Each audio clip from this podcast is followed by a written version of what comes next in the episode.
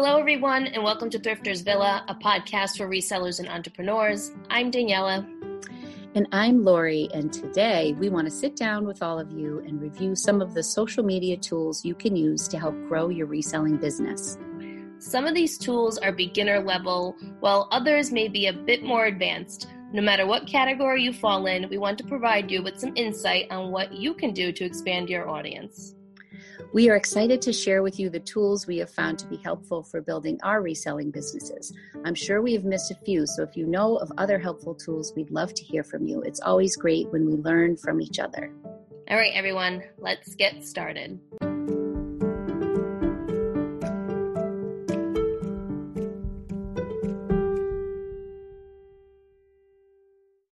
All right, I'm excited for this topic, Daniela.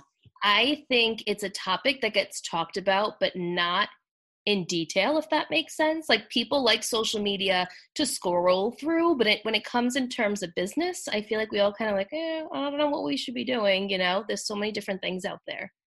And I think that's the reason. I think because there are so many different things, I know myself, I can get overwhelmed when I think of maybe I want to build a website for Lori's Boston Found. And then I'm like, oh, do I use Wix? Do I do this? Do yeah. I hire someone on Fiverr? Like I get so overwhelmed and then I just shut down and don't do anything. yeah, and I it's it's tough because so we have these platforms, right? We have Poshmark, we have eBay, Mercari, all these platforms are already developed for us. And then when we start thinking outside the box, like maybe we want to build a, a website for our business and expand our brand, it's it's a little overwhelming you know yeah i i would agree. And and sometimes like the beauty of like a poshmark is that we don't have to think too much right. and it is all done for us. But yeah and i think we're um, you know noticing certain trends on youtube instagram facebook um, i don't i don't do much with my reselling business on facebook. I belong to a couple groups but i don't utilize it as much. Um, but like for example, a big trend in Instagram are like Instagram sales now. Like some people are bypassing Poshmark and going straight to Insta sales, and um, you know people are getting creative. So it, it's fun to see what people are having success with, and and it's it might be fun for us to just talk about different things and see how people can um, you know use different skills to enhance their business yeah, I think this will be fun. I think you guys will really enjoy too hearing our perspective on it because I think Lori and I use social media a little differently, but the same all at the same time. you know, mm-hmm. we have some similar similar methods, but then we also do things a little differently with the way that we post and share our information. But before we get into all that, we like to recap with you guys as to what's been going on this last week with us. And uh, Lori, your thrift list February is ending. Today is the 29th. I know. Oh my gosh, it went by so fast, Daniela. Um, and I can I can say a couple of things. I can I'm I'm going to do a big recap video when I have more numbers in front of me, but it's been a really great experience for me. Um, the first half of the month, I feel like I was super super strong. The second half, not so much. Um, I have listed um, over 240 items. My original goal was 200, but um, I didn't account for the incoming inventory that was coming in. So I was hoping to hit 300 by today, but I don't think that's happening. um, but anyway, um, I think you did really well, Lori, because I mean, it was it was a big challenge for you, you know, trying to scale back and really look at the business and get all of that back office stuff done and all the things that you've been sitting on, just just moving things along and going to consignment stores and just all of that other stuff that you just didn't really have time for because you were focusing on the sourcing. Yeah, and and i what i did learn also is that i really have enjoyed some of those more mundane things or i'm getting really good at looking at a pile of clothing and saying yes no no yes send donate like i'm making really fast decisions and um, i think it's it's been wonderful. So the whole month has included some trips to consignment. It's included a lot of donating. It's included putting aside a box for the Real Real. It's included listing 240 items. And today I'm wrapping things up with um, an Instagram. Well, I advertised on Instagram, but it's also something I've never really done formally or I'll kind of half ass it, like send it to somebody like, oh, sure, today we'll run a 50% off special, but today I am doing buy one, get one free um, for my entire Poshmark closet, no exclusions, and it's it's off to a pretty good start. So I think it's just a nice way to just clear some stuff out, to make room um, for all of the inventory that I've listed and haven't necessarily put back into my bins yet. So it's How been a really feel- great month. How do you feel about going into March now that your Thriftless February is over? Like, are you going to carry over some of those principles that you've put in place in February into March? Absolutely. I am planning on doing one week per month where that is thriftless because I've really enjoyed this and I've really seen the value in other aspects of my business where, you know, maybe I'm sending out offers or I'm relisting or I'm cross posting or I'm shooting a video. Some some things you know at the beginning of the month you have your laundry list of what you want to get done mm-hmm. and one of the things that has really surprised me is i've struggled a little bit on youtube because i feel like so much of my content was around hauls Right. and i've had a lot of people message me like someone said i can't wait till thriftless february is over like i miss your hauls or someone said how about march is oh, what did she say it was something like source like crazy march like so Funny. Well, that's what people know you for, right? Like we all have things that people know us for, and people know you for your hauls, which isn't a bad thing. No but but more and even when i put other things out there on youtube my hauls are what get the most love. So sometimes i'm like i not sometimes i mean i've put a lot of other content out there but it's not necessarily what people are excited to see. Even me i'm guilty of it like i'm more excited to see what somebody 100 pounds of what they picked up at goodwill outlet like i get excited for that you know? Yeah. um, so I struggled a little bit keeping up with my YouTube videos because I focused so much on listing. So I definitely am looking forward to get getting back to that. But in but I'm 100% going to carry things over, and we'll see how things go with the real real because that is something I would like to continue moving forward. And you, to switch gears a little bit, you've had a really good week of sourcing for the real real. So tell me about your week.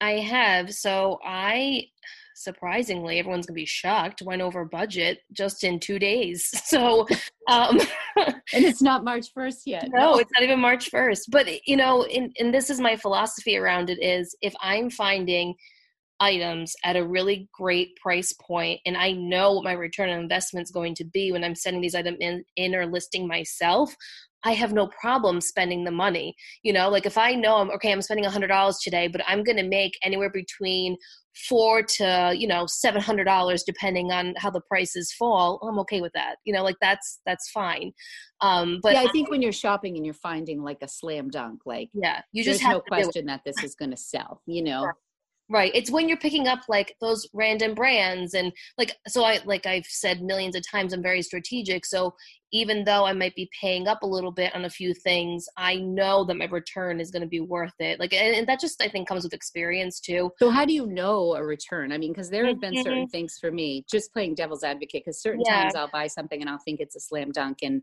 a year later. So what what are uh, like give me a few examples of pieces that you've bought that you like know for sure Um, so I a lot of things that I buy are for the real real. I mean, I think everyone kind of knows that. That's where my gears have kind of switched. So I know that coats and blazers and pantsuits and dresses and all those business like pieces sell really well on the real real. They sell fast and um, they price them generally pretty high. So if I'm paying, I don't know, let's see, for example, I found a pair of Max Mara pants uh they were silk pants. I think they were like 3.99 at savers which is a great price. Uh, they Yeah. listed them on the real real for 135 so a lot of it a lot of it's experience though. Like a lot of it is a lot of it is a guessing game and then you send it and then you kind of get a feel for how they're going to list things. And there are times that you can send like i sent them a blazer. It was very plain. I don't remember i don't remember what brand it was. It might have it was either max mara because i am the max mara queen as we all know you are it was either Max Mara or it was a Dolce and Gabbana one. I honestly I don't remember. And I thought it was gonna be listed at maybe ninety dollars because it wasn't anything special. They priced it at two hundred and fifty. So sometimes you just don't know. I think a lot of things they go by what's trending, what's on the runway. So I try to pay attention to what's happening on the runway because that plays a big part in these consignment type websites, especially one like the Real Real.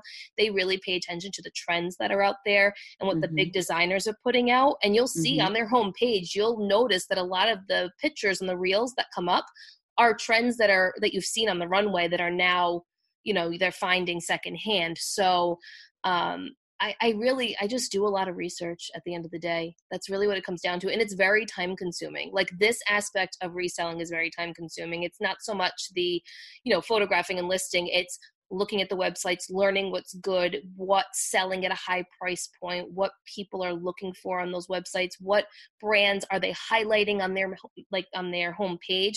Burberry was on their homepage for like three months. Wow Yes. Now it's Gucci and something else. I mm. can't remember. But you like it, it's bright colors. I could tell you that they're looking for bright colors right now, which is huge for spring. Bright, yeah, pretty mm-hmm. colors, oranges and reds and pinks and corals. Like that's big, kind of 90s, right? Those really bright, fun colors. Um, and so, also very spring like just i think spring. everybody comes to life in the spring and i've been really mm-hmm. drawn to floral pattern patterns right now and they photograph well so i'm always looking for things that photograph well. Um, yeah. but but learnings about a platform like the Real Real kind of ties into our discussion for today mm-hmm. with um, social media because it does take time to learn these platforms. And that's why some of us have expertise in certain areas. And that's why it's nice when we share information. And that's why it can also be overwhelming sometimes. Like, I've kind of been a little stalled with sending something to the real real because it's a bit of an unknown to me. It's so 100% unknown. Even for me who does it all the time, it's still like, oh, I don't know, I'm going to send it and see what happens you know you yeah and so know. you're wondering you know am i buying into this am i spending too much money on this to just turn around and send it to the real real is the return going to be good i'm sure there are some surprises like you mentioned where you think something's going to be $90 and then they list it for 250 in the, the reverse i'm sure happens sometimes too oh, where yeah. oh my gosh they, they're going to list this for 200 and they list it for 75 so right. you don't know that going in so with all the social media that's out there it does take time and, and i think that's why you've it's become a bit of a niche for you is because you've put yeah. the hours in to learn it and yeah. and now it's really paying off for you well i think the same goes with the social media tools that we use so i know like for me exa- for example i use instagram um, mm-hmm. that's my main social media tool that i use for reselling. Lori you use youtube and instagram. So yeah. um, you know that's what you're comfortable with and i'm i am not comfortable with youtube. I have worked with youtube in the past when i worked um, in a marketing company but it's not my wheelhouse. Like that's not something that i'm comfortable with yet. I don't know maybe that will change with time. That's kind of the uh, the unknown when it comes to social media. You never know what turns your business is going to take um, exactly but instagram is what i've grown my audience with so i'm really comfortable with it I don't use Facebook for my business. Facebook is like my own personal thing where I get to talk to family with that live overseas, and um, I stay in touch with people from high school with, and you know that that's what my Facebook is. And I don't know if I'll ever make a Facebook for my business. Yeah, same. I don't. I mean, I don't. I don't know. I think I would definitely I'm diving much harder into Instagram right now than I have in the past and Facebook. I don't really know that I want my worlds to collide. I yeah. obviously all of my friends on Facebook are well uh, they do watch my YouTube video. They follow me on Instagram and that's different because they were my friends first. Right. But or family. But I don't know. I don't know. I'm sure some people have some success or I enjoy the Facebook pages that are on Instagram. I think yeah, I like follow, the Poshmark groups and stuff. Yeah, the different Poshmark groups. I, I, find I find that I'm not on them as much as I thought I would be. I, I usually go to Instagram for my highlights and YouTube for my information. I mean, I Google everything, and whenever I'm trying to learn something, I'm on YouTube watching a video, like how to use my camera, how to right. create a banner for my YouTube page. You know, there's there's all sorts of things like Skillshare is another platform that I'm just recently getting introduced to and using. I just got a membership and um, I am taking a video on how to do ba- banners and, and use Canva in different ways for YouTube. Canva is another platform, and we, we could talk all day about all these yeah. different tools that can help us. But yeah, we all have a different comfort level with things. So I think let's start talking about um, Instagram because I think Instagram is it's hot right like that's what we're seeing in the reselling world that's where you're you're getting most of your information i know that's where i get mm-hmm. a lot mm-hmm. of my i know i get a lot of information from youtube as well but in terms of um uh in that, that this type of platform right where you're posting pictures and writing um a description or a, or a story of some sort and people are commenting and liking and sharing very much like a facebook thing right so i think instagram has be has really evolved the reselling business the information that's being put out there in instagram and the mm-hmm. searchability mm-hmm. of the content it's kind of changed the game people are selling on instagram people are um, creating profiles where they're just solely giving information on brands or what they're doing on a daily basis or what kind of sales they're having. And it's creating different groups and different people to come together and become friendly with one another who live in different areas. So i think it's it's become pretty big yeah it's really exciting and, and it's quick you know i don't yeah. think you can spend as little or as much time as you want to on instagram i mean i'm very guilty i bet 90% of the people listening right now of just waking up grabbing my phone and like yeah. you know days could go by that i'm looking at stories and you know because it's fun you know you get to see what people are up to it's real time uh, which is interesting in you know when you're looking at stories at least and yeah it is a game changer in the connections that people make but it can also be super overwhelming too. And there's that whole i don't get really caught up in this but a lot of people seem to get caught up in the whole like comparison thing. It doesn't really bother me. I i i don't know how you feel but like there's so much discussion over the package stacks and i think we've talked about this before too like doesn't it I can't say how little it bothers me. Like I, I get a, I'm happy for people. If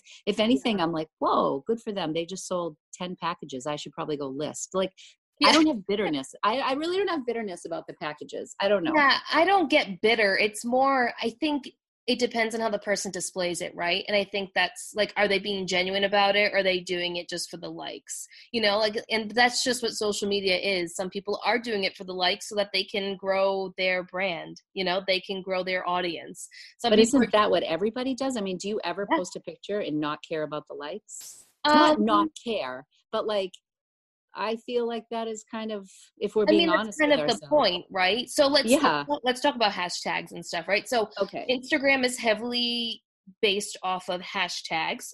Mm-hmm. Hashtags mm-hmm. increases your searchability and the photo associated with those hashtags also make a difference in the attention that your post will get.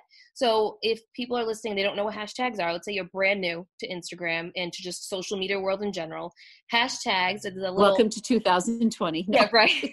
right. Hashtag the little number symbol. There the pound sign. Um, yes. and then you attach a word to that hashtag. So, for example, reseller, reseller life, Poshmark, Poshmark community. There's all these different words that you can put in. Instagram allows 30, I believe, hashtags for each photo. So, oh, really? I had no idea. Yeah, there was a limit. max. Mm-hmm. Okay. Yeah, so you can write a bunch of hashtags out and then you post it either as a comment under your photo or within your photo's little description area whatever you're typing in as your content. And those hashtags are now attached to your photo and now your photo is searchable to anyone who is searching on instagram for whatever specific hashtag it is that you have uh, put with your picture. So there's websites that you can use that that are free that you can put in um, like it'll tell you like your top hashtags for a certain word so like if you were to put poshmark in it will list a bunch of hashtags that are associated with poshmark that are on the web and you can yep. kind of pick from those and and i what i do is i take certain ones and i create different um like hashtag groups and I'll associate them with different types of pictures that I'm doing and I kind of test it out and see which okay. hashtags are working better than others. Uh, there's also other things you can do, such as tagging. So you can tag brands that are in your picture, you can tag people. Um, and this yeah. also increases your searchability because people can search by people. They can search by tags, they can search by hashtags. I mean, there's so many things people can search by. You can shop, you know, you can go by category. Um, yeah, way back when, when I had less viewers or followers or whatever, I had found a Gucci bag and I just hashtag Gucci or tagged Gucci. And it was one of, at the time, it was like one of my most liked and frequented and commented on posts. And mm-hmm. I was mm-hmm. like, wow, I, I didn't really do anything different except for mention Gucci in my, in my post. But that's all you need to do, right? Because of that. Yeah. But I, I was just like, it was just relevant to the content of the picture. So that's why I did it. Yeah. And, um, and yeah, it definitely drove that post. Well, the, what's so funny is I was talking about this last week with a friend. My, I had two photos that were on the top of the hashtag reseller page, which has never happened to me before. One was the photo that I had um, posted where it was my setup of when I take photos of my shoes. Oh yeah, yeah. That yeah. was trending on the on the reseller hashtag page for like two weeks, and it was like the top one or two. How do you know that? How do you like? I, I went into search on Instagram, and I and then there's um the bar on top that says top accounts, tags, and places. I just went under tags and I typed in reseller, Mm-hmm. I'm doing it right now, and it says it's 18.2 million posts under reseller. So that okay. Wait a second. Do this again. Explain this okay. again. Go to search. Everyone yeah. is listening. Do the same thing. Go to search on the search bar. Type. Um, you see this. It says top accounts, tags, and places. A little banner underneath search. Do you see that? No, mine says IGTV, shop, travel, TV and movies, gaming. Oh, click, click on, click on the um, like you're gonna type in search. Oh, gotcha. Oh, okay, gotcha. Now it says tags. Click on tags. And then type in reseller. Mine comes up automatically because I use it so often. And then it will bring up all of the photos that are tagged, or I'm sorry, hashtagged yeah, so you're saying tap on the hashtag button. Mm-hmm. So there's like a little guy for people, then tap the hashtag. Okay, so then you just type reseller or reseller yep. community, whatever you're I looking just did for. Re- yep, I just did I just do reseller because it's 18.2 million posts under that. So that right there is telling you that most resellers or most people that are looking up reseller content are typing in reseller. Mm-hmm. Now you can follow that hashtag reseller and then instagram sends you like push notifications like these are the top posts in right right so you can do that same with stories some people hashtag stories i don't do that on occasion i do it but you can they'll pop up here as well and then you'll see all of the top posts I see them. Oh, yeah. that's really fun. Mm-hmm. So sometimes I do this just to kind of get ideas of what people are posting and what's trending on the mm-hmm. reseller hashtag, and it kind of gives you an idea of what kind of content you should be putting out there, maybe some different content to go along with what else is out there. That's um, a great tip, Daniela. I yeah. learned something new today. See, this is where like I know how to use it, but I don't necessarily do the homework around it. Like you know what I mean? Like I right. I just and I don't do a ton of hashtags. I and I always I notice you always do them in the comment and I always do them in my um in my actual underneath the writing of whatever I'm saying for the post. Is there a benefit to um, either one or is it just preference? I've done both and I don't think one's better than the other. I think it just depends on how long your posts are. So my Instagram posts are typically informational, um, mm-hmm. more content related in terms of like I want to explain something or I want to maybe give some insight on the topic. So I because my posts are already long, I like to put my hashtags in as a comment. If I'm doing something really short where it's more like a quote or something, then I'll put it within the actual Okay, that makes sense. That makes sense. Yeah.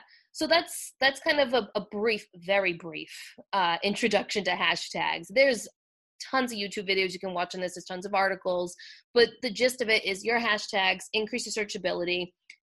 The photo, I mean, your photos don't necessarily attract people. I mean, they can attract people to your post because some people just go and they just like photos. They like the photo. Okay, I like this. This is pretty, kind of thing. Mm-hmm. Um, I don't know, because I've posted photos that don't really mean anything to me and I didn't spend any time on them and they get a ton of attention. Like the one of my photo setup where I was like, this is not going to get any attention at all. And it became like a trending one for two weeks. And then. Yeah, but you all, that was a good message though. I mean, was, that post was. was. so, yeah. So, and, and I, I thought that was a good image. And it was, and you also were, you know, talking about how you don't need a fancy setup to, to do yeah. well. And I think that was well, like a relatable topic. And I think that, you know, for that reason that did well. Yeah, and I think it was the content is not the photo so much. So because there are times that I post a photo and it's like it does really great and I've spent a lot of time on it, and there are times I've spent a lot of time on it and it doesn't do that great. So I mean, it, it just depends, and it depends who else is posting that day too. Like you're not the only person posting on Instagram; people are posting every second. Oh, so oh you know yeah. you have to keep that in mind. But besides post, you can also do things called IGTV or stories. So stories is like Snapchat, which I never did, but um, you know you can go on you're live well not necessarily live but you're talking to people and people can you know they're, they're listening to you and it's more of a video format. You can do photo format as well. You can do silly things. You can do fun things. And I, stories only last 24 hours correct. in case people don't know and, and it goes to like it's not in your actual feed. Your Right. feed is you know usually there are words attached. A lot of people um, your stories kind of go up above. So if you have your profile picture and you click on your profile picture and the, the little circle in the top left corner of instagram that's how you kind of add to your stories. Right. and some people will share tons of it like I, my stories are flooded right now because i have a lot of information. And then other days i'll go i'll go a full day and i might have one one or two images in my stories and you know they're kind of uneventful it really depends on the day and the Yeah. person And then there's things like IGTV, which is almost like a YouTube. You can make short clips, whether it's five minutes, 10 minutes, whatever you decide to do. I don't know if there's a max. There might be a max. I've never done one, so I don't know. Like a max amount of time for an IGTV. I think they go pretty long. I mean, for IGTV, like your first minute and a half or however long is viewed, you know, as you're watching your. Instagram feed, and then Yeah. it will say, you know, 17 minutes re- remain. Click to view. And Then right. it actually takes you to off that off the Instagram feed, and then you can finish the video at your leisure. And you know, so Yeah. I don't know if there's a limit. I've I've only done one IGTV. I don't know either. I feel like there might have been before, and maybe now they've opened it up because so many people have done it instead of doing a YouTube video. I don't know if you can hear that, but my cat is scratching at the carpet and it's really loud. Usually Um, it's lucky, like thumping his, you know, cleaning his ear or something. um yeah so igtv if you're uncomfortable going into youtube right away that might be something you want to look into is creating video content on instagram which i think is genius that instagram incorporated that in there in the past year um as i think it's it's a people like video people like the the written content and people like the visual listening and looking at someone and learning that way too. So I think that's great. I haven't done one yet, but it's on my radar of things I might want to incorporate in 2020. But we'll, we'll see. One one thing at a time, Daniela. Yeah, I definitely want to do an IGTV because I just feel like it just, you know, it adds another layer to Instagram. You know, I'm trying to post more frequently and just connect with more people that way. Um, and I think it's in it's just a matter of time for that. I actually find YouTube less intimidating for me because I can edit things out. Like if I'm doing IGTV and I say um 37 times, it's just going, you know, where on YouTube I feel like I can just I, I edit out a lot of the silliness. Well, here's a question: Can you? Because I've never done it, but I think you can record an IGTV beforehand and then upload it. That, that that's quite possible. Probably yes. Probably yes. I so. don't know. I'm pretty sure you can. I don't know. I've never done it, but I feel like you can do that. I feel like that's an option. I feel like you can either. Well, see, then I I'm definitely going to do it if I can edit. I I'm pretty sure you can edit, but we'll All right, we'll have to look into Even it. But I think you can. Um, and let's talk about the number one reason why Instagram is awesome, and it's just a connection you get to make with people, and you get to make new friends and find people that are interested in similar things, and that's just awesome. Oh yeah. I mean, it's how we met. It's how Yeah. I met you and Leslie and and all I mean, the the list is just too long to even start naming names, but it's it's crazy. It's crazy. I I like freak myself out now sometimes because I'm a pretty social person. I have I have some really wonderful friends here in town and it's crazy to me that every day that goes by I feel like I'm spending more time interacting with my online Instagram, YouTube friends than I am with people who live down the street. It, it blows my mind. Sometimes I get mad at myself, like Lori, turn everything off and phone a friend who you know lives in your community. So I love these people, you know, and I know. but it's it's unbelievable, and I do feel that the Instagram community is very strong. Yeah, and I think when you find your tribe, not that your local friends aren't your tribe, but your reselling friends are a tribe that are related to things that you're doing and and they understand your business. Like a lot of my friends support me, obviously, and they listen to the podcast and you know, they they help me out with different things as well, but it's it's different, you know, like our friendship is based on something different than what my friendship is based on with my local friends. Yeah, for sure. And I love when I love when, you know, my my girlfriends from town or family members who watch my YouTube videos or have seen me on Instagram, like I get the notification like your friend so and so just signed up on Poshmark. I'm like, "Oh my gosh, they're doing it." I get so excited, you know. Yeah, it's great. So I think for me, Instagram has changed my reselling. Um, journey it's just add another layer to it where i can help people and it's helped build this podcast which i think is great because the, the word keeps getting around about our podcast and it's still fascinating to me that people want to listen to us mm-hmm. you know? Like it's like it's it's awesome. And if it wasn't for instagram i don't think we'd have such a big audience right now. And um it's just it's a lot of fun. Yeah it really does get the word out there which is nice. Um so what else? What what besides YouTube. instagram? Let's talk about youtube Okay. You need uh, to talk about YouTube because I have no experience when it comes to reselling in YouTube. I can tell you how to um how to edit a video to an extent and I can make graphics for it and I can hashtag the crap out of it, but that's about it. I can't do yeah. else. I mean YouTube I feel is taking over as far as entertainment goes. I know I remember when my kids started watching YouTube videos and I would say, come downstairs something's on tv and they'd say we don't watch tv and, and they were my son anthony he was like totally serious he was not a tv kid what didn't get into series or he does more now that he's in college but um he was obsessed with casey neistat who's like a lifestyle guy in manhattan like obsessed oh. with him and and David Dobrik, and there's there are a lot of people. Uh, Emma Chamberlain, like the kids are into. So there's there's a lot, and you know maybe some of those people i just mentioned aren't even cool anymore who knows but um i don't even know who they are so maybe oh they- casey neistat's awesome i love him but anyway i do feel like people are looking to youtube for more entertainment and for more education mm-hmm. and those two things i think are are, are really like a lifeline for people I, I as far as i go i mean i started just by doing a haul in my basement in my pajamas. It was something that I felt like I kind of wanted to do. And I really didn't, I wasn't afraid of being on camera or anything like that. For me, it was always like, I don't know how to upload it. I don't know how to use iMovie. And I think that a lot of those are the stumbling blocks for people for getting to get started. And then there are people who are just camera shy and they may know all the technology in the world and they just don't want to be in front of that camera. But it's been another way to connect like i have my youtube my instagram friends but i feel like i'm you know on on some level very connected with other people on youtube too because anytime you like share a struggle with someone like oh as far as releasing videos or you know the attention that they're getting or something that we can all that we all see on Instagram is like when people are trying to get to those thousand subscribers at first. So I guess I can talk a little bit about that. If you're interested in getting i guess i can talk about monetization and such. I didn't really know what direction oh, well yeah no i think i think just giving people a brief idea of how you can use youtube for your business and how it's kind of helped you expand your business and reach a different audience. I think yeah for sure. I think yes. that's the big thing about youtube where you know it can be scary in terms of being in front of the camera and all that kind of stuff and you don't really know people are going to watch you but I really think if you're growing your business or you want to grow your business, that it's YouTube is an avenue you can use. Oh, yeah. It's a huge opportunity for you to use YouTube.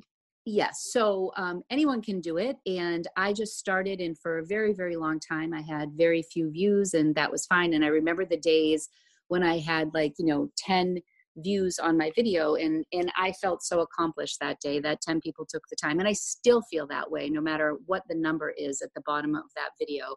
I'm appreciative you know for everybody who takes the time to watch one of my videos but um, in in order to get started or to get getting start getting paid you need a thousand subscribers. So for me i started my youtube page my youtube channel in january of 2019 and in august i reached a thousand subscribers how and difficult do you think it was for you to reach that thousand like what did you have to do on your end to get to that thousand um, I mean, you have to consistently put out content. It's almost a little bit like Poshmark or right. eBay. The more you list, the more you sell. So the more I put out content, the more views I would get. Uh, so I think putting out content consistently is key. For me, I don't have a schedule because that's like the kiss of death for me. The second I say I'm going to put a video out every Tuesday and Friday, I will something will come up and it won't happen. And so i don't have a schedule. So many people do and i believe if i did have a schedule it would help my business on youtube but i don't have a schedule at this time.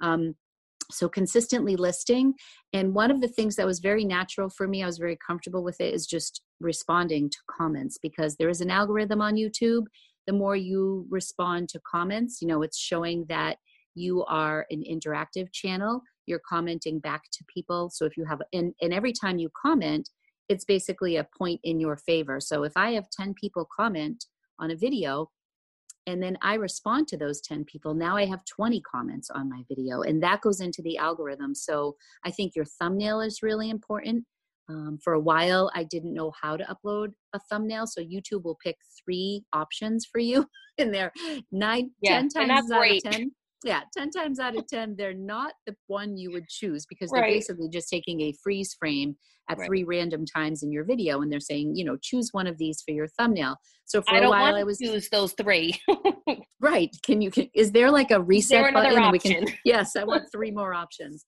so once i started to learn how to um you know and even my my thumbnail pictures continue to evolve and i'm still not set on like a particular style or format but um so your your engagement matters your consistency matters and and sometimes i just feel like your content matters your presence matters your lighting matters i mean think of the things that you watch that you enjoy mm-hmm. so if you are watching something that's dark and dreary and and the person looks less than enthusiastic to be there and they're showing you you know wrinkled dirty things out of a bag for, you know like it's just like you got to take everything into account. I don't necessarily like get completely glammed up for my videos but i do and this is just me like i love love love so many people who do nothing. Like they they get on and their hair is in a bun and you know there's mascara under their eyes and i love that about them it's just maybe it's a confidence thing for me maybe i'm just not confident enough to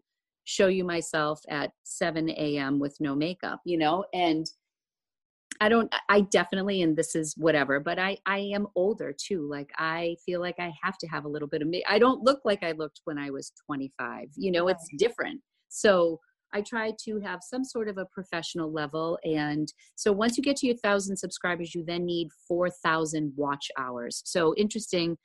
Uh, my son is the one who encouraged me to apply for monetization. I didn't realize it was a thing. I didn't. I didn't know when you got paid for being on YouTube, right. and you end up you get paid through a company called AdSense. You don't get a check from YouTube. You get a check from AdSense, and they choose to advertise on your channel when you've reached that criteria. So you have to have the thousand subscribers, four thousand watch hours, and then they screen you to make sure that your content is appropriate that you're not infringing on copyright um, on copyrights or you know using foul language and that sort of stuff. So that got cleared for me. So i actually applied for monetization. I had the thousand subscribers and within that week i hit 4000 watch hours so i think i was there were a lot of people that hit the 1000 and then it seems like a lot of lag time between and i don't know if it's just because i applied late like i must have had a little over a thousand when i applied because right. it didn't occur to me that this was a thing I could do.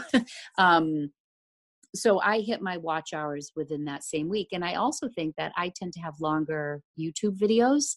Some people click off, like you get analytics like crazy on YouTube, like how, how long people are watching, the demographic of who's watching, how many likes versus dislikes, all this stuff. So a lot of my videos in the beginning were a long haul so they were 45 50 minutes. So if people were tuning in and they decided to watch the whole haul i think that really helped up my hours. But i never really thought much at all about my hours because i hit it pretty quickly after i got monetized so I have a question. If someone, because I have a habit of doing this, so if I'm watching your video, Lori, and I I sign off, right, and then I go yeah. back to it later, does it show you that? Does that does that count as one viewing or does that split it up into two like how does that work I am sure there's a place for me to know that information, Daniela, and I don't know the I was answer just curious. to that. No, I know there is a woman. If anybody is interested in growing their YouTube channel, her name is Kath, and she is called the Content Bug oh my gosh, she is like my latest binge watching. She's incredible.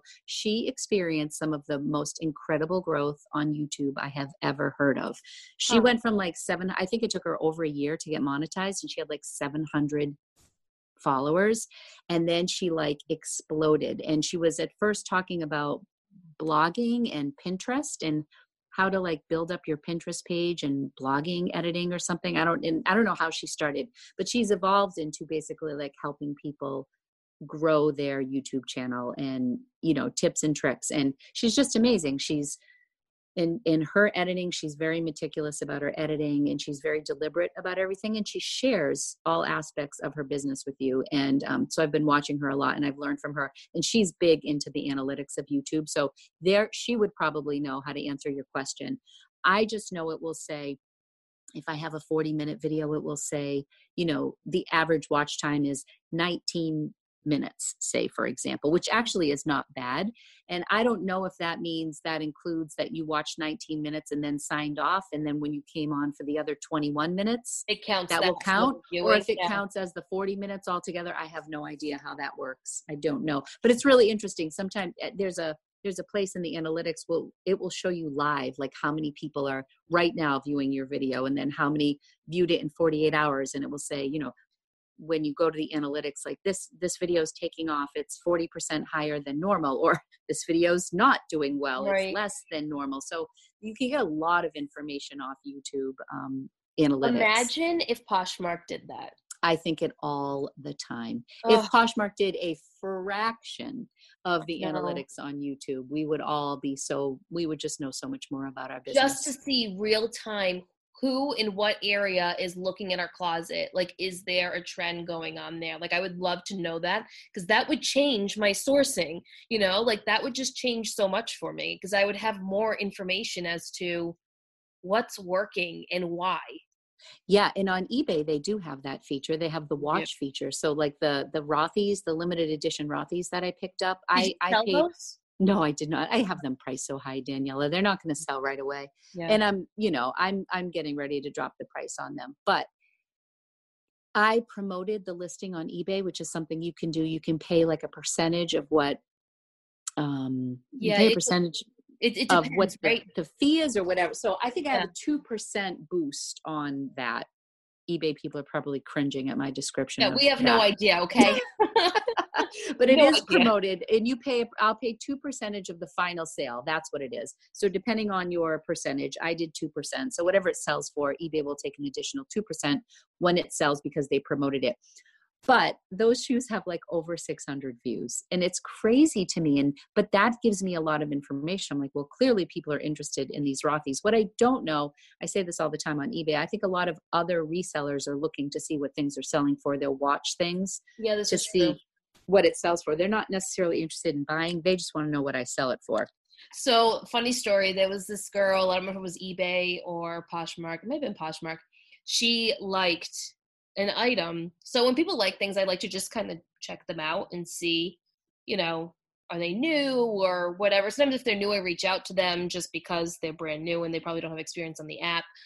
Um, so I went on and clicked on her closet, and she liked my item because she's selling the exact same pair. So she wanted information to see like what I had in my listing and what kind of pictures I had for them and stuff. So I mean, I'm guilty of that too. I've totally done that in the beginning. Oh yeah, exactly. I mean, that is the nature of social media. I mean, yep. so many of us are getting ideas from other people, and you know, well, if they sold it for this, mine are either better or worse right. off or less wear more wear and maybe i should price mine here and let's see how hers sells and yeah, yeah. there's like information sharing like crazy yep yep yep yep so yeah let's let, let's see if daniela will do youtube in the future I don't know. I think you should go for it. Why not? I mean, it's yeah. it definitely you're definitely vulnerable. I didn't really touch on that. You do um I, I feel like I've been lucky, knock on wood. I haven't gotten too many nasty, really not not many. I, I can think of five maybe offhand where people were said something that wasn't nice, but it was never like personal. It was more about, you know, like I I found a bathing suit at the bins that was that had the the liner. This was a yeah. recent one. And um and I said something like, you know, this is basically new without tags I didn't market it that way, but I just said I said that in my video. Like this is basically right. new without tag because it has the strip in it, the the sanitary little, you know what I'm talking about. And so someone wrote back, "Oh, um, so I see, I see your method. You pull something out of a dirty bin and you tell your customers it's new without tag." I'm like, "Oh my god!" Um, not really what I was saying, but you know, so like I've gotten like a couple like that. Um, but not many. So you are vulnerable. I feel like it heightens a lot of your insecurities. Like when I watch back my videos, I'm like, oh my gosh, Lori, how many times are you going to do X, Y, or Z? Or, oh, you really need to color your hair, Lori. Or, oh my gosh, like, like I get, and I probably, you know, we are all pretty critical of ourselves. Like Oh, sometimes yeah. I overthink it, but, um, but no, it's it's actually really fun. And once you get rolling, and once you learn how to edit out the nonsense, it's even better. You know. I think I think my thing is I don't know if I want to spend the time on it.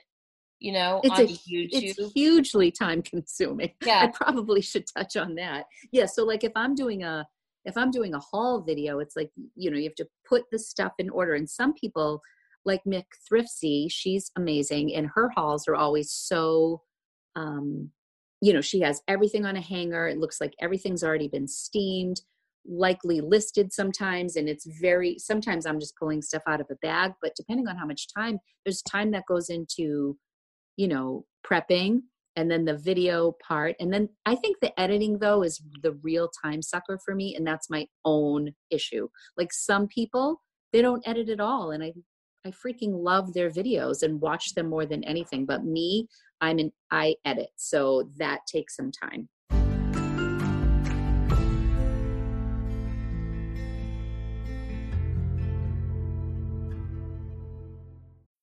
When you need mealtime inspiration, it's worth shopping Kroger, where you'll find over 30,000 mouthwatering choices that excite your inner foodie. And no matter what tasty choice you make, you'll enjoy our everyday low prices, plus extra ways to save, like digital coupons worth over $600 each week. You can also save up to $1 off per gallon at the pump with fuel points. More savings and more inspiring flavors make shopping Kroger worth it every time. Kroger, fresh for everyone. Fuel restrictions apply. Yeah, it does. and then depending on how many videos you're trying to put out in a week i try to do about two a week I think that's fair. yeah i mean like nicole state i think is doing one every single day like i don't know how she does it i mean joe helps her with the Yeah, with with her listings and stuff. stuff but you Mhm. know i i could not do reselling full time and youtube every single day and and i think that's something also that we can touch on in this conversation is how you know we started reselling like oh i'm going to sell some things from my closet or oh i'm going to make an extra couple hundred dollars a month and now It's evolved. social yeah it's evolved and social media takes up so much time of mine now and sometimes i'm like what what am i doing here i mean is is social media my gig now or right. it's it really not in- no, but it goes hand in hand now. You know, that's the way it's it's kind of shaped itself where your social media will help build your reselling business and vice versa. Yeah so there's there's the instagram and then there's youtube and now we have the podcast and then i'm reselling full time and and sometimes i just like really get overwhelmed with how much information i'm trying to process through Mhm. so And I'm and, and just to throw it out there to everyone who's on our Thrifters Villa Instagram page, I know it's been kind of dead, and that's just because Lori and I are working on a lot of different things right now to build Thrifters Villa, and there'll be more information to come on that in the next few months. Um, so content's a little slow on that page, but we are planning some some great things. So yeah. And i mean as far as our thrifters villa um, instagram goes i mean i think the most important thing and and daniela does run our instagram page so thank you daniela um, but she, you know she's always doing a good job like letting everybody know when our content's coming out what our subjects are teasing if we have like a special guest and all that fun stuff so yeah i i think it's great that we even have one daniela you do a great Yeah. job with it. You know it's it's a lot to manage because i know we have some ideas what we want to do with this side of our business with the podcast. And it's just difficult to um i think dedicate the time that i would like to it because i'm trying to do other things as well you know? So i think it's just trying to find that balance in having the content i think already created ahead of time so that it's easier for me to just publish it out. Uh, yeah but that will come with time. I mean, my per, my business Instagram, my Ivy and Blush one, um, that took time too. That was a good two three months of me like finding my flow, and now it's just easy for me. And it will be the same way with the Thrifters Villa one, you know. And I think it's nice to have a page, a business page dedicated just to the podcast because it brings different people in to um, comment and share different things with us. Yeah, absolutely. I mean, I've gotten a lot of comments on like sales I've made or YouTube comments that people are like, oh, I'm so excited about your podcast. Like, I love YouTube, but it's so much easier to listen than to watch when I'm working. And I think that is something that a podcast, especially for resellers, is so exciting because we are always constantly. I am so ADD now. Like I, I get anxious if I'm in my basement listing and it's silent. Like I either need to be watching a YouTube video or listening to a podcast or you know watching ellen degeneres or whatever's on netflix right. like right. i need the background noise i'm so reliant on it now that podcasts are a great thing i, I listened to quenby and um, leslie's interview yeah. oh my gosh this morning and it was so good I know, two of like was. the kindest people on social media i can say that with confidence and um, yeah, it was great. And then I listened to Leslie's um, podcast about her book that she just um, for Resellers Guide, and I just love it. Like I, I love it. So, anyways, yeah, it's it, but it's a lot of juggling.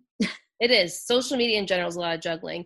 And I will briefly touch on Facebook. We both don't use it, so we don't really have much to say. But in terms of like trying to find groups, maybe, and groups of people that have similar interest in reselling, there's tons of that out there on Facebook. You can ask to join a group, there's analytic groups um there's ebay groups i mean you name it there's a group for it out there and it's kind of like a forum style right you're liking things you're commenting you're asking questions you're engaging with people there's live shows um it kind of similar to instagram right but a little different they are basically the same company so a lot of the similar features. Yeah, it is but, a little different. I think mm-hmm. it's whatever your comfort level is. One of the face groups that I never comment because I have very little to contribute to it. But um, do you ever did you ever follow the crazy lamp lady? No. Um, she does hard goods and she's adorable. And I used to watch her a lot more than I do now. I think just because I'm I'm so not a hard goods person. Um, but yeah. she she basically does all thrift with me. It's like she's always in the thrift store going through hard goods. But she's she hosts a Facebook group and they talk all about hard goods. And I was excited for that because I don't know a lot about hard goods. So I can like tap on that Facebook group and I can see all the different antiques and such or whatever that people are buying in hard goods and what they're flipping and I learn I can learn that way because I'm not a big hard goods person. So and yeah, so I like that group. Yeah, I have a couple groups that I belong to that are like not reseller related um that I enjoy, but it's more of like I kind of click through, I read like you're saying, just kind of see what's going on and then click off. You know, it's not something that I really engage with too much. And like I said before, Facebook I use more for my private life. I also have an Instagram that is like uh, my own personal Instagram. So I have my business ones and then I have my personal one, and I never let the two collide. So I kind of like to keep Facebook that way too. Yeah, when I first started my business, my Instagram page, and this circling a little bit back to Instagram, um, I really didn't know who I was speaking to. And I think this is something to think about when you're starting either your Instagram page or your YouTube channel, when I first started, I'm like, am I am I trying to sell my stuff or am I talking to other resellers? I really it took me a while to find my voice on Instagram and mm-hmm. to just be comfortable saying I'm a reseller and I'm talking to other resellers and you know at first I was like hey look at this that I bought do you want to buy it sort of thing on Instagram and then it shifted so now now it's both but I think everybody knows that I'm a reseller first and if somebody wants to buy my stuff and you're watching my Instagram page or my YouTube channel as a non-reseller. I mean, I sell to a lot of I um hope on racks to excuse me, racks to riches. She's bought something like two weeks in a row for me, and she's another YouTuber who I met through YouTube, but she's also shopping and bought something from me. And I know you do a lot of shopping too from other resellers.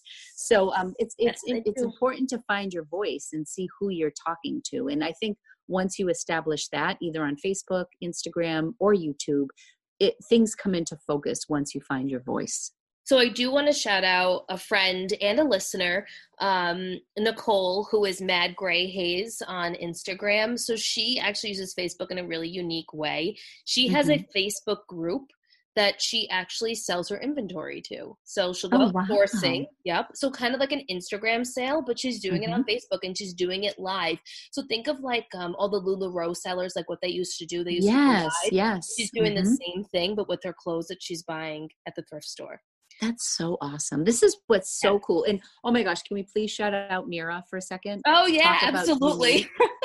okay, so if any of you heard um, our Modern Beat episode, which was like episode two or three, where we went to Maine to the Goodwill outlets with our friend Mira, Mira has evolved into this freaking genius of reselling. She so not only does she do live Instagram sales. If you're not following Mira on at the Modern Beat, you have to. Um, she just hit 2,000 subscribers or followers on Instagram, but she's at the bins selling stuff live. So she's yep. finding stuff, and it's stuff that she doesn't necessarily want to sell in her Poshmark closet because maybe it's going to sit a little longer or maybe she's like getting a little tired of like peddling to all the different consigners. But you know it's stuff that's quality and she knows somebody will want it for the right price. So she's uh, she's opened up her own web page and she's offering like $5 shipping on the first item and then free on the rest of the pieces you buy within a week span and then she ships everything on Friday. But she's literally at the Goodwill outlets and showing things and like this is $5 $8 $12 $20 and then if people don't buy it by the time she leaves she leaves it there. So she's not going home with all this questionable inventory. It's absolutely brilliant.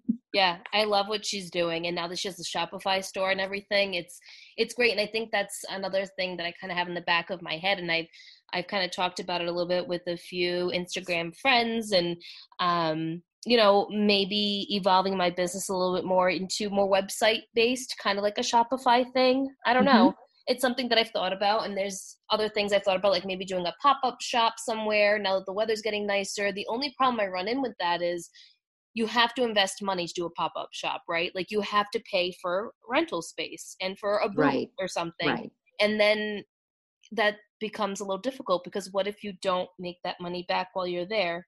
you know so i mean i think with anything like that daniela i look at it like you know all the craft fairs and things like that or yeah. even even when I think in terms of PoshFest, um, it's a networking thing. It's something where yeah. now that you have a presence and you you're you know you're on Instagram, you have a podcast. You know, maybe somebody doesn't buy something, but now maybe they're going to follow the podcast or they're going to follow you on Instagram, and maybe you do an Instagram sale, and then they'll buy from you. It's a lot of seed planting at those types of events. I feel. So they may not always be money makers, but I used to sell like creative memories and I did Mary Kay for years and I did a lot of those like little crafty booth sales where I would spend $50 and I would get like three contacts and make like 20 bucks that day. Yeah, but yeah. some of those contacts led to business. So if it's like a pop up opportunity, that might be just a great way to get your name out there. Yeah, these are ideas that I have in my head. You know, we'll see. Yeah, I mean, I think generally we are going to see a huge surge in Instagram sales. I feel like yeah. that is a big thing right now. And it's easy and it, it's one of those things that's a win win the seller is unloading inventory and not paying fees to Poshmark or eBay, and the buyer is getting inventory at a lower, lesser price. So I'm definitely going to start doing Instagram sales once I, once my business is just more in order. Like Empty Hanger is doing like t-shirt sales on Friday, or she's doing like Insta hauls, but only on Fridays, as far as I know. So right. whatever your format is, and you know, Mira's got her live sales. I just think that that is the direction we're going into. I think as far as reselling is evolving, I think that's the next thing. It's not the next thing, it's here. Like a lot of people are doing it now. Yeah, and I think that's the part of me that's always like, hmm, maybe I should just have my own my own website almost like what um, Voyages of Verb does, right? What Kristen and Kevin do. They have twice our cost, where they're going out, they're buying things, and then they're just selling it to people at twice the cost, and then they're figuring in the shipping cost with that, and it's added to the price or however they're doing it, right? So yep there's less fees involved i'm making more money if i do something like that you know? and i think what people if you're like an early reseller listening to this podcast i think all of these people who are branching out the names that we're mentioning are people who are already established resellers and they're yes. people who you've built your brand and you have a following and so people trust you they've maybe ordered from you before or they've been following you on Instagram at least and you know if you decide to sidestep and go into a different business adventure you're going to bring your people with you it's like bringing your clientele to a new platform Correct. and I think people will do well. I think it may take longer if somebody's like brand new to reselling and they just decide like I'm going to open a Shopify store and then they're upset like oh I, I, may not have the traffic i wanted at first i think that once you take some time to build your name and your brand that's a really great time to i mean kudos to people who want to start you know hit the ground running with direct sales. But i think you learn a lot about yourself and your business you know through using the platforms that make your life a little bit easier and then you can see what works. Yeah there's no right or wrong way either. Like however you decide to do your to run your business and what platforms you put it on is whatever works for you. And you know lori and i toy with all these ideas too but we're comfortable with what we're comfortable with. So you know we mm-hmm. we just like to put it all out there for you guys so you can kind of see what's happening in the community and what we're doing what we might do in the future because we don't even know yeah no i mean the, the the landscape is forever changing for me at least and you know i know that i have a really busy spring coming up. My daughter's graduating from high school. I'm not sure where my son's going to be this year if he has an internship it may be in boston it may be in california i don't know if he's going to be living home. Um, you know we're, we're doing a little traveling this summer like life is just always moving very fast that and, and working from home full time it's it's always like a juggling act trying to see where i can put my attention in that day or week or moment, you know? Right. So let's kind of shift gears a little bit, Lori. Let's talk about some tools that might not necessarily be social media platforms, but things that help us within our business that may involve social media. So, yes. for example, you had mentioned Skillshare. I know you're going to have a video on that, so I don't know how much you want to tap into that, but there's also Fiverr, which we've briefly mentioned.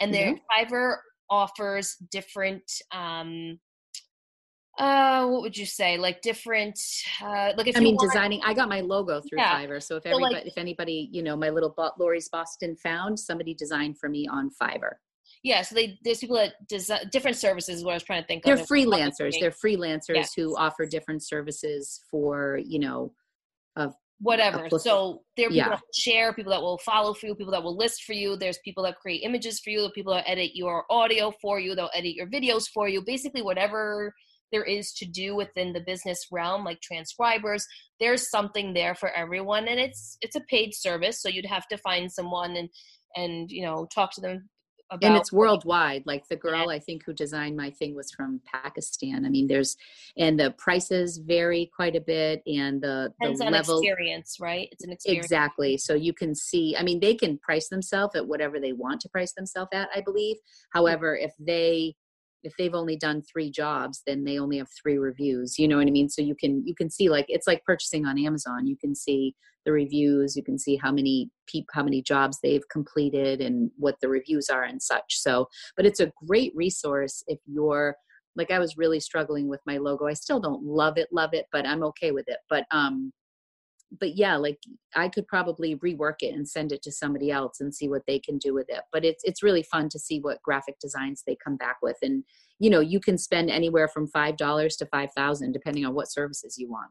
Yeah and then so skillshare is similar right lori? I've never looked into it but yeah so i actually just signed up for skillshare. They're actually sponsoring an upcoming video for me so this is why i'm doing some work with them and um, but it happens to be a video that I'm doing on social media. So I'm going to have a YouTube video similar to what we're doing here, but I'm talking more about like resale specific, like um, mm-hmm. apps that I use on my phone to do photo editing. Like I'm, I'm talking about like Pick Tap Go and Pick Collage and things like that for my photo editing specifically. And then I touch on other things. But so, like I mentioned earlier, yes, yeah, Skillshare anything you know there's a lot on photography it's it's for creators they they don't really want to focus on like school and education and learning. It's more they want more of like a creativity outlet vibe for their companies so it's more like you know if you're a creator you can go on and you, you can learn about calligraphy or you can learn about you know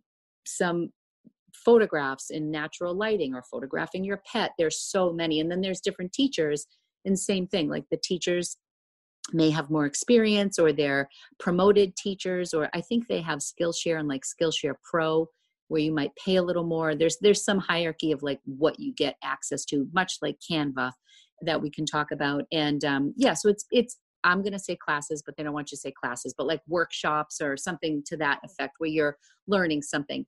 I right now am trying to decipher how much more value i get from skillshare versus youtube because Right. YouTube is free.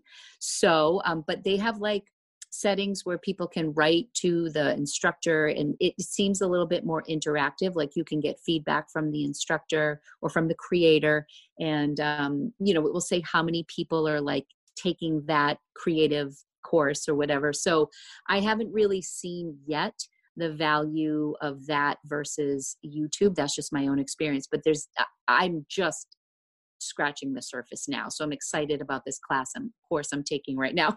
I keep correcting myself. Um but yeah so it's again one of those things you can you can go online now without a membership and you can look and see what they have available and then see and they usually do some free trial periods or such like that. So there'll be a promotion there'll be some sort of a um, promotion that i attach to my video if people want to check it out. That will be out on march 3rd Nice. Um, the other, I think there's a group of like editing apps that a lot of resellers use. So there's like Lightroom, PicTapGo, Snapseed. I'm sure there's others out there. These are great for editing your photos that to go along with your listings um, of your items. I personally use Lightroom and Snapseed. But on Lightroom, what I do is I download presets. So I purchase presets off of um, Etsy or social media in general and I'll put Yeah. them in Lightroom, and that's what I use for my photo editing. And then I'll go into Snapseed and and maybe um, you know make a little bit brighter or or do something along those lines. I'm not 100% comfortable with Lightroom. Like I'm comfortable using the presets and adjusting them a little bit, but I'm not like deep diving into Lightroom.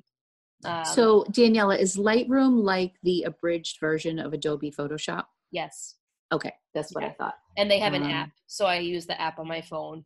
Um, but like my sister is a graphic designer so if i am ever having issues with certain photos i usually just send them off to her. I'm like hey help me. And she'll go into photoshop and she'll um, she'll do more advanced editing for me on certain things so but oh my god are- in my next life i'm going to be a graphic designer. Like it's like the one thing i wish i was really much better than i am at and i encourage my kids i'm like it's the wave like you need to know how to edit and do graphic design and it's so it's, true. it's my next life thing so that's really nice your sister's a designer that's great. Yeah she is That's she's a graphic incredible. designer. Um, there's different uh, apps for layouts so like instagram has their own layout app where you can do collages and stuff so that comes in handy too when you're listing. Sometimes that's one of the things i talk about in my video it's just called layout you can download it and you know if, if you want like if you're photographing like a maxi dress or skirt and it's like a long narrow thing and it looks weird in the center of a square Yep. as we you know um, you can do like side by side like front and back and i use that all the time Yeah, I think that comes in handy when it when especially if there's like a maybe a wear mark or something, or there's like different marks on an item and you can't get it in the eight photos that Poshmark allows, which I think is ridiculous. Exactly. I think there should be twelve at least. i know i know Whatever, you know, but it helps in those instances. Uh, then we have Canva, which uh, a lot of people do use in the i social media canva world. that's probably my favorite thing I mean, I use it for work purposes too, and I used it previously at my other employment as well. I mean, there's just so many things you can do with it. You can create resumes and letterheads and logos, and I mean, the list goes on and on and on. Infographics, whatever you want, Canva has it, you know, and it's free. You can pay for the paid version, obviously, and it's I think uh, I don't know how much it is. I'm not going to say how much it is. I, I don't remember how much. I don't know. I use the free version, but I have paid. I paid for a graphic this morning, actually, one dollar for like the little graphic for my to promote my buy one get one free sale.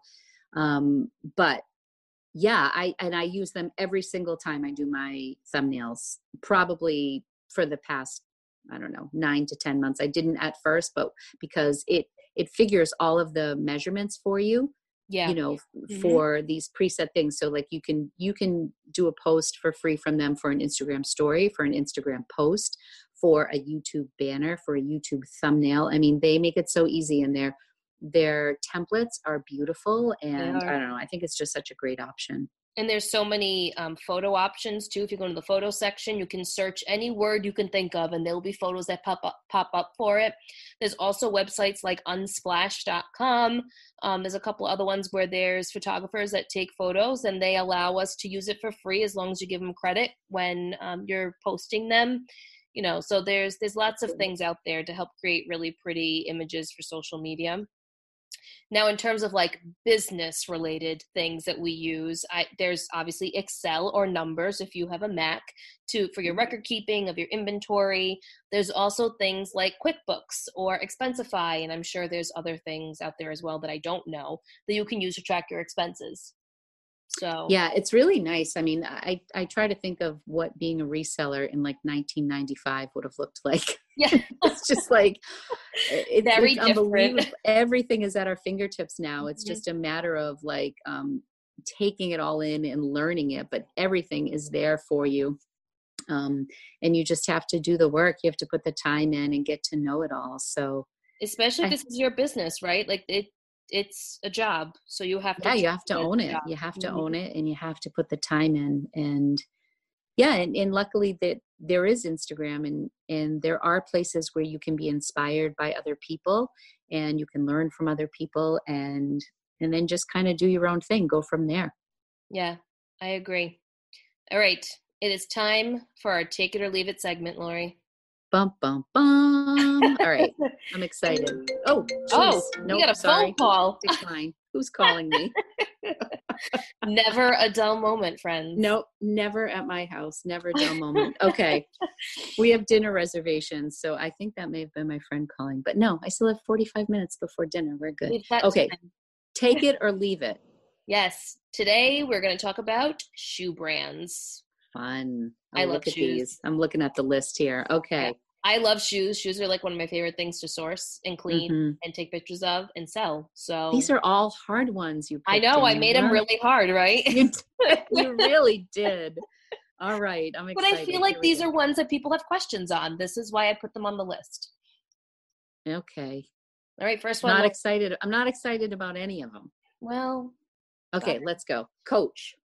Um, I will pick up Coach, uh, like sandals or like like uh, heeled sandals or boots or rain boots, snow boots, ankle leather booties if they are priced under nine ninety nine, which is impossible to find at Savers. Yeah, that's a lot to think about.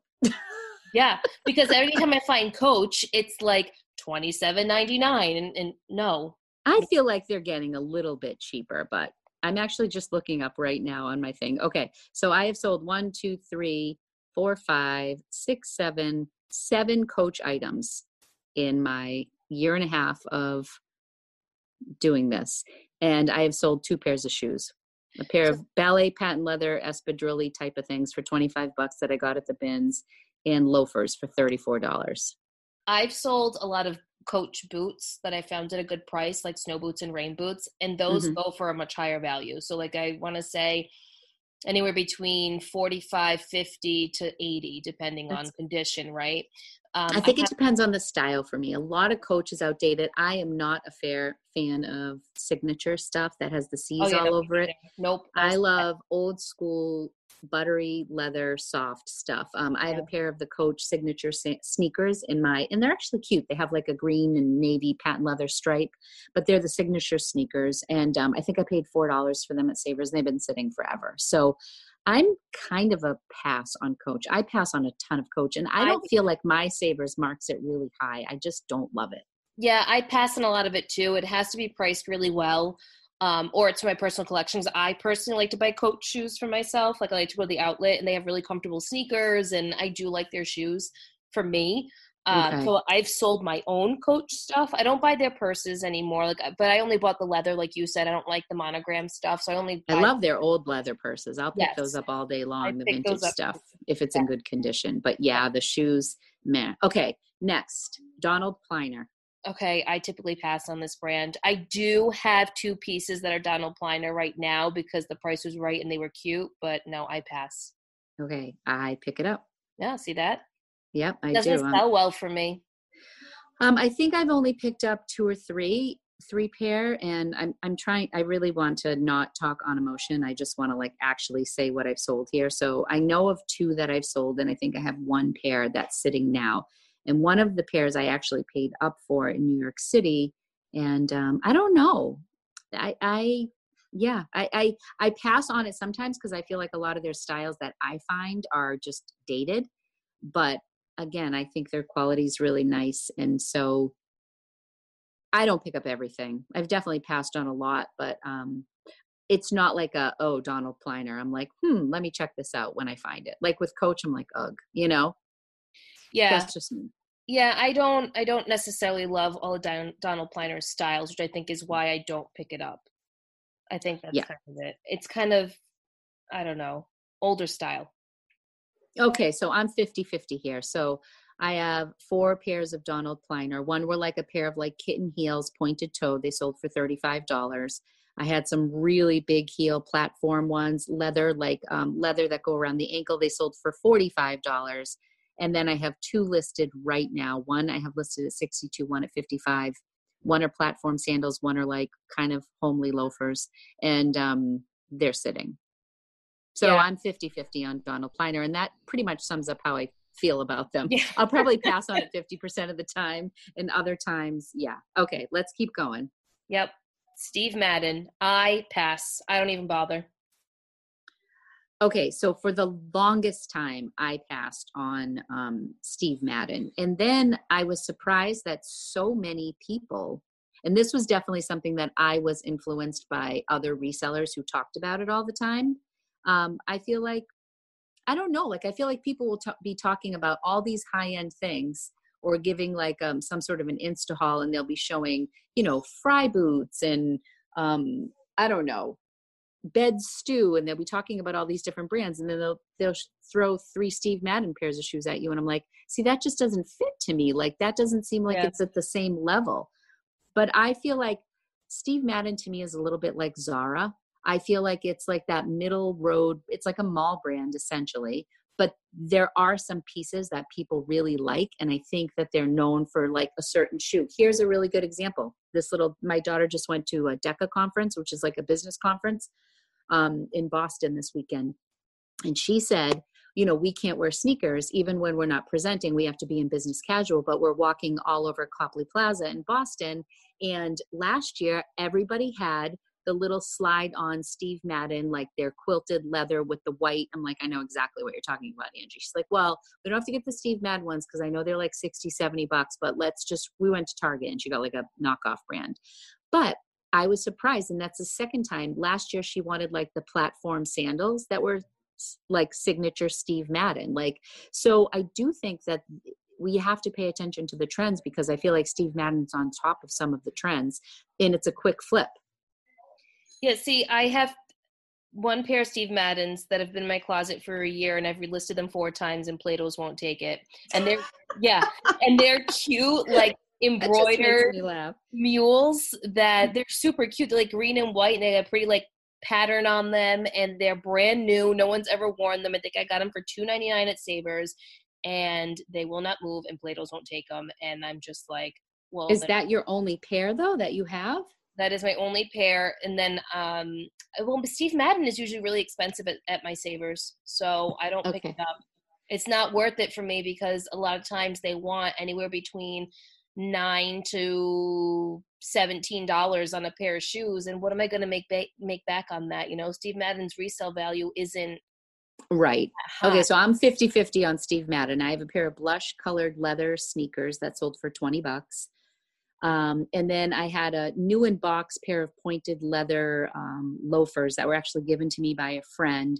She got them, they didn't fit her. She gave them to me, they were too tight for me. Um, and so I sold those. Those sold for $50, but they retailed for 92 when they were new in box. And then I have a pair of like the suede tassel ankle booties that have been sitting for a very long time. And then I got some funky studded, like um, cinnamon colored heels the right buyer will take these. But yeah, so I'm 50 50 on my Steve Madden sales. I think Steve Madden boots probably do the best than their regular everyday shoes. Okay. That's but that is a tough one. That's a really, t- I mean, there's so much Steve Madden out there that I probably pass on 75% of the Steve Madden that I see. Yeah, there Maybe are times I pick it up because you see it, but I also find that a lot of their stuff gets really worn. So it does. And then there are times where I'm looking down the aisle, I'm like, oh, these are really cute. And nine times out of 10, it's Steve Madden. Well, that's what I mean about trendy. I think they do, they are on point with the trend sometimes. Okay, so I typically leave it, but if it was priced right and it was cute enough, and I and there's good resell comps on it, then maybe I'll pick it up. Maybe I'll add it to my list. Okay. We'll Okay. revisit that in a few Yes. months, Danielle, Yes. and see how you're doing with Steve Madden. Let's see. Oh, this next one drives me crazy. The next Me two too. crazy. Me too. Ugh, Stuart. Stuart White. Wiseman. Yeah, yeah. I, I have like a headache just thinking about it. So when I first started reselling, yes, I picked it up all the time. Now I only pick up the newer styles, or it has to be in like excellent condition at a really good price. And I typically don't list it. I just send it to the Real Real now. Mm, I don't list them anymore. You won't get. I don't get the value. yeah. It, I, I feel like Stuart Weitzman and the next brand we're going to talk about are both associated a little bit with older.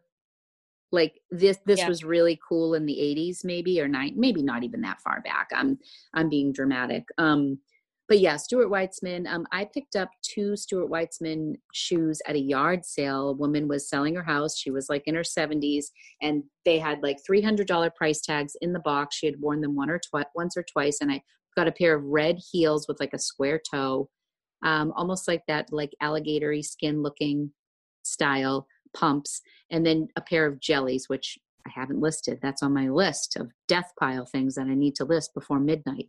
Um, but anyways, n- neither have sold. And then I just inherited from a friend another pair of Stuart Weitzman silver. They look older. I mean, they're brand new, but they they're not a current style. So I'm sending those to the Real Real. So I don't get very excited about Stuart Weitzman, but to be honest, I've never really come across a really cool current pair, which I'm sure I'd jump all over for the right price. I tend to find all the old stuff. Yeah, I find a lot of the older stuff too. I have found some current pieces as well, which did sell on the Real Real. Um, and then the pricing on the Real Real too for Stuart Weitzman is kind of all over the place. I mean, some things are priced at fifty dollars and some are priced at one hundred and fifty. So um, I think it just depends. It's one of those brands where if it's an older style, I'm definitely leaving it, and if it and if it seems like it's something that maybe an older generation would purchase, even though it's a newer Stuart Weitzman, I am not going to get it. It has to be very current for me to pick it up now, and it has to be priced at, at a lower price point. Otherwise, Yeah. I'm not doing it. Agreed, agreed. Okay, the next one, All right, go. Salvatore Ferragamo. Um never I love, picked it up. I personally picked it up? love the shoes. I love his shoes, like the current stuff and the clothing and everything. It doesn't sell. Mm. It Yeah, my sell. I think I may have only picked up one pair in all of my life, and I don't know that it ever sold. I'm, I'm not even seeing it. I don't even know that I've ever listed a pair of Ferragamos. I feel like they're always older, they're always worn, they're always super narrow. Oh yeah, that's like the infamous like vintage Ferragamo is it's a triple or quadruple A. So Yeah, that's crazy. they don't- Yeah, so don't. I've never, I've actually never, I've, I've probably passed on, um, you know, nine out of ten pairs for that reason. You know, style where they're just dated, um, or they were marked too high. So that's a really tough one for me. I've sold probably 10 pairs myself over the last year and Wow, that's sold- impressive. That's Yeah, really good. they've sold well they were very unique vintage looking ones and a couple more more modern um and they've sold between like 45 50 to about 85 so not a bad price point Ten pairs of Ferragamos. That's impressive. That's Yeah. really good, danielle now i just send them to the real real because once again i just can't be bothered with it sitting for months on end um there is one pair of shoes that i'm surprised i still have they're these really cute uh, leather loafer style shoe and it's got a little bit of a platform on it and it's very modern very current very trendy and i can't move them and i've sent them to the real real twice and they've rejected them for oh, things no. yeah but i'm to send it again because what they sometimes i don't understand why they reject things and um what they're saying isn't true like they're saying there's interior staining and there isn't interior staining so i'm going to send it again and see what happens um, Mhm. because i've list i've had them for about six months and i've relisted them three times so i'd like to just unload them at this point um but yeah I, i'm i'm going to say leave it i don't really pick it up anymore Unless you're super excited about it. yeah. Yeah. yeah All right. Well, that was fun. I love this segment. I love doing it. Yeah, me too. You have to get going. You have a dinner date to go to. Yeah, and I'm in camo leggings and an oversized sweatshirt with no makeup on. So my friend's going to be here in 30 minutes. All right, um, guys. Thank you so much for listening. Um, we have some really fun things ahead in the month of March. So stay tuned for all of that. Yeah, thank you everybody who has been listening and supporting our channel and to people who have left messages for us and who have uh, done reviews on our podcast. We really, really, really appreciate the love. And um, I just wanted to say thank you. Yeah, we really appreciate you guys. And we'll see you next time. Have a great week, everyone. Bye. Bye.